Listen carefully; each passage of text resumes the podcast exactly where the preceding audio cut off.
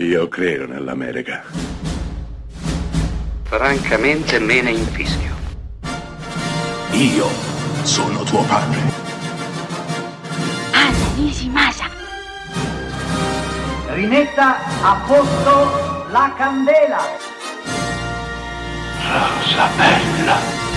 Buon pomeriggio a tutti, questo è Close Up, siamo arrivati a venerdì e questo è l'ultimo film della settimana, Il giardino delle vergini suicide, 1999, debutto come regista di Sofia Coppola. Figlia di cotanto padre, Sofia Coppola debutta sul grande schermo con questa pellicola dissonante, distonica, problematica, che ci pone un sacco di domande. Protagonisti Kirsten Dunst, Josh Hartnett, ma ci sono anche Kathleen Turner e James Woods nel ruolo dei genitori, per raccontare una storia di castrazione, il tentativo disperato da parte di due genitori di soffocare la curiosità e i naturali appetiti delle cinque figlie.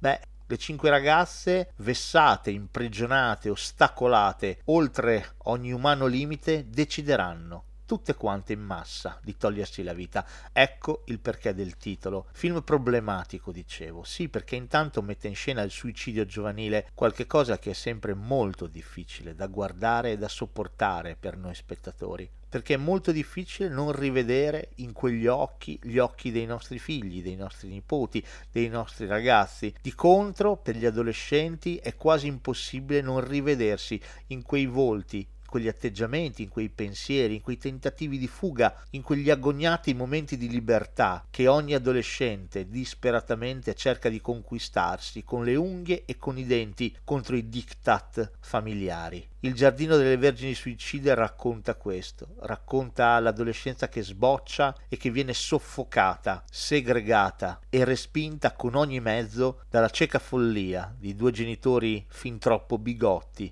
Ecco che però l'adolescenza deve trovare uno sfogo, deve trovare una valvola, un'uscita e se questo non accade allora implode in se stessa, arrivando ad annichilirsi, ad annullarsi, addirittura a distruggersi.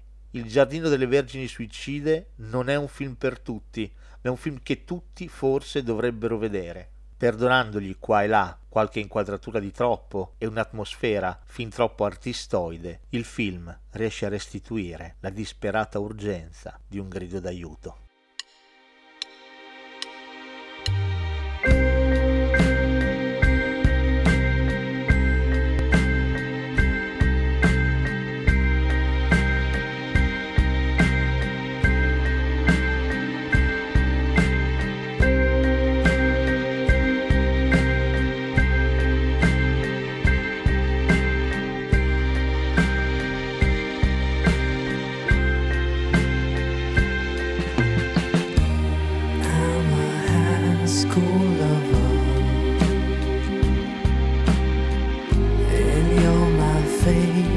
flavor.